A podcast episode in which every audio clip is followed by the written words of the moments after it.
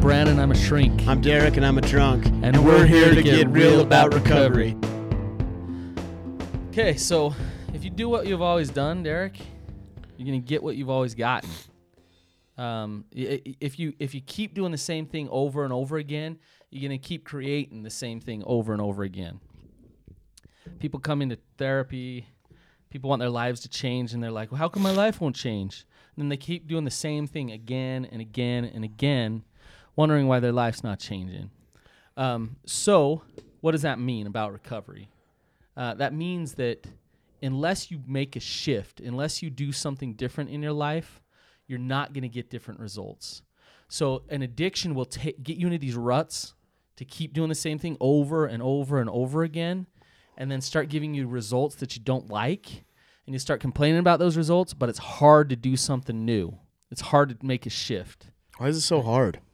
Because we comfort we're comfortable Especially with addiction, it's so hard. Right. It's so hard to pull your head out of your ass. because because what addiction does is it it takes the pain away it it numbs the pain of life so why would we do something that starts to help us feel the pain and go through the pain Right. So it's like hard enough to change anyway, but especially with addiction because that's like the exact thing that's keeping us sane. That's the same thing that's like helping us get through all the shit. it's counterintuitive to our instincts instinctually we're saying oh good i found something to take all the pain away um, it feels really good it's so easy to get and all this stuff so why would i do something different Yeah. And I think the hard part is because it's one of those rare things that makes you feel so much better, like on the inside, but it's creating so much chaos and pain on the outside, right? Like even when it gets bad, it's like this duality. Yeah. It's like, oh my gosh, this feels so good. I don't have to think about this, this, and this. This is the way I'm coping with everything.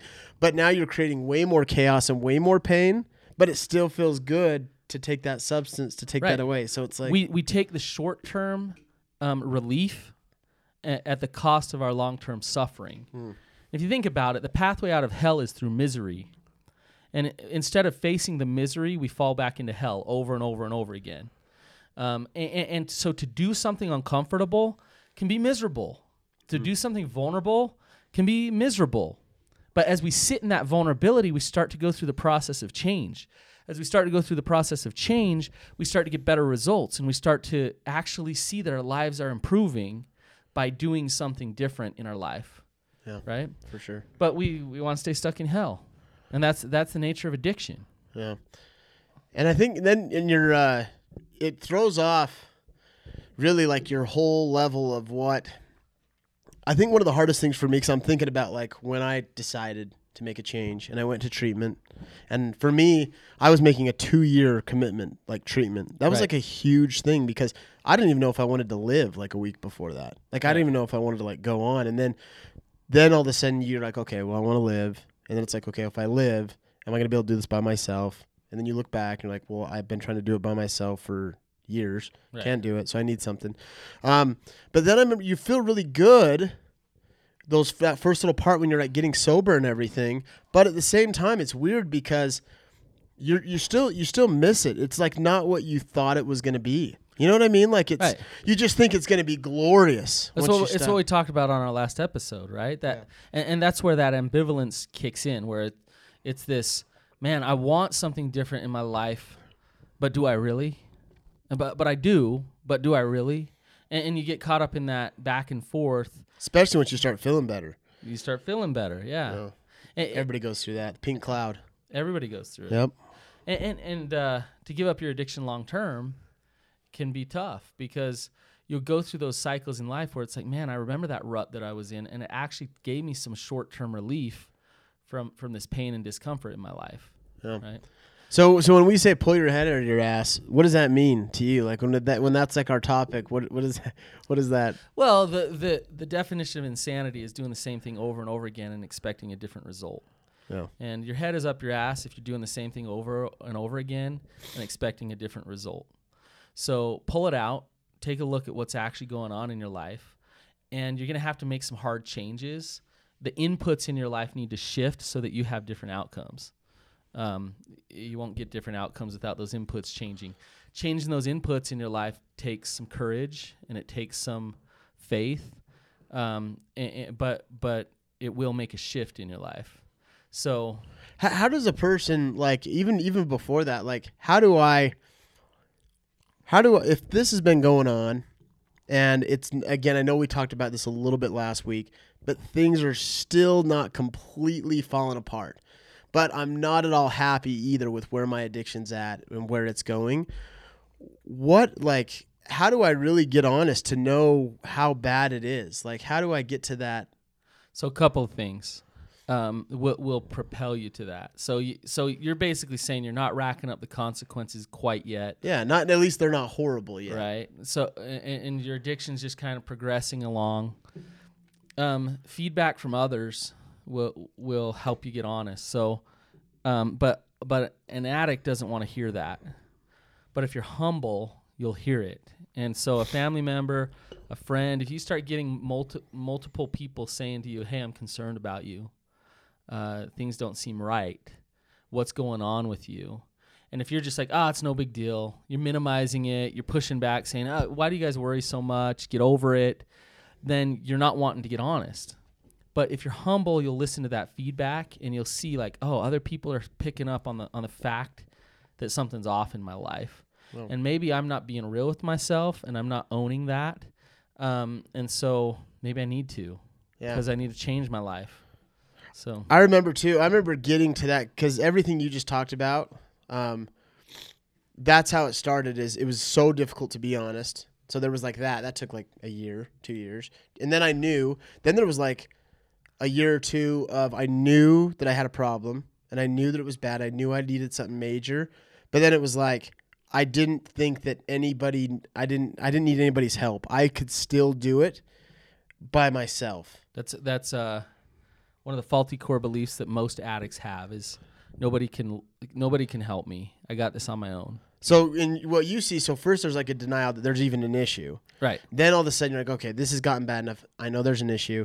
And then the, kind of the second step is, but I can do it by myself. I don't. I don't need somebody else's help. Well, well, what we don't want to apply to the issue is uh, is a heavy dose of humility and vulnerability. Who, who wants to who wants to take that and, and and help things get better? Like, hey, I can't do this on my own. Hey, I'm going to start opening up to you about all my problems. Nobody wants to do that. Yeah. So so the first thing that we do, especially as Americans and in our culture and everything, it's like I got this.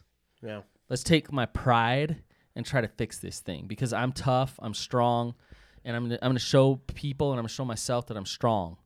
Yeah. And this is this is where addiction just just wins because addiction addiction knows that if you keep it in your own head and in your own mind and you don't get vulnerable, you don't get humble, you don't get honest, then addiction's gonna you're gonna in those little tiny moments you're gonna be able to go into denial. You're gonna be able to isolate. You're gonna be able to do the things that you need to do to keep the addiction alive and going. You know what's funny? Oh, well, and and then and then I feel like for me, just going back, because then I got to that point where I knew I needed help outside of myself. I knew I needed something else, another entity, uh, something.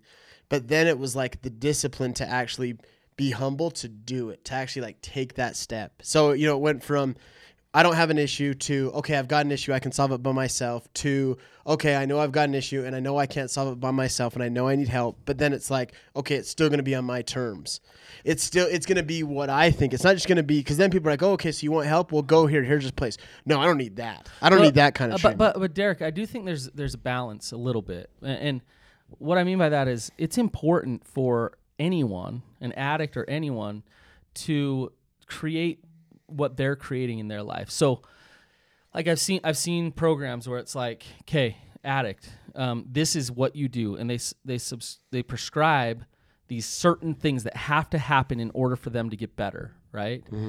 And um, pride doesn't help. It doesn't help for the addict to say, "No, I'm going to do it my own way. I'm not going to be humble." And but but it also doesn't. Rigidity isn't also isn't the answer either. Where it's like you go into this program, and they're like they shove it down your throat, and they're like, "This is how you got to live." So so there's a there's a dialectic there or a balance there of like, okay, I need my autonomy. I need to be me, but I also need my humility, and I need my honesty um, to listen to the feedback of others. So I'm going to create this in my life. I'm going to be I'm going to be creative in what I produce out of my recovery here, but I'm also going to be humble and connected to what others are telling me. Mm, Right. That's so true.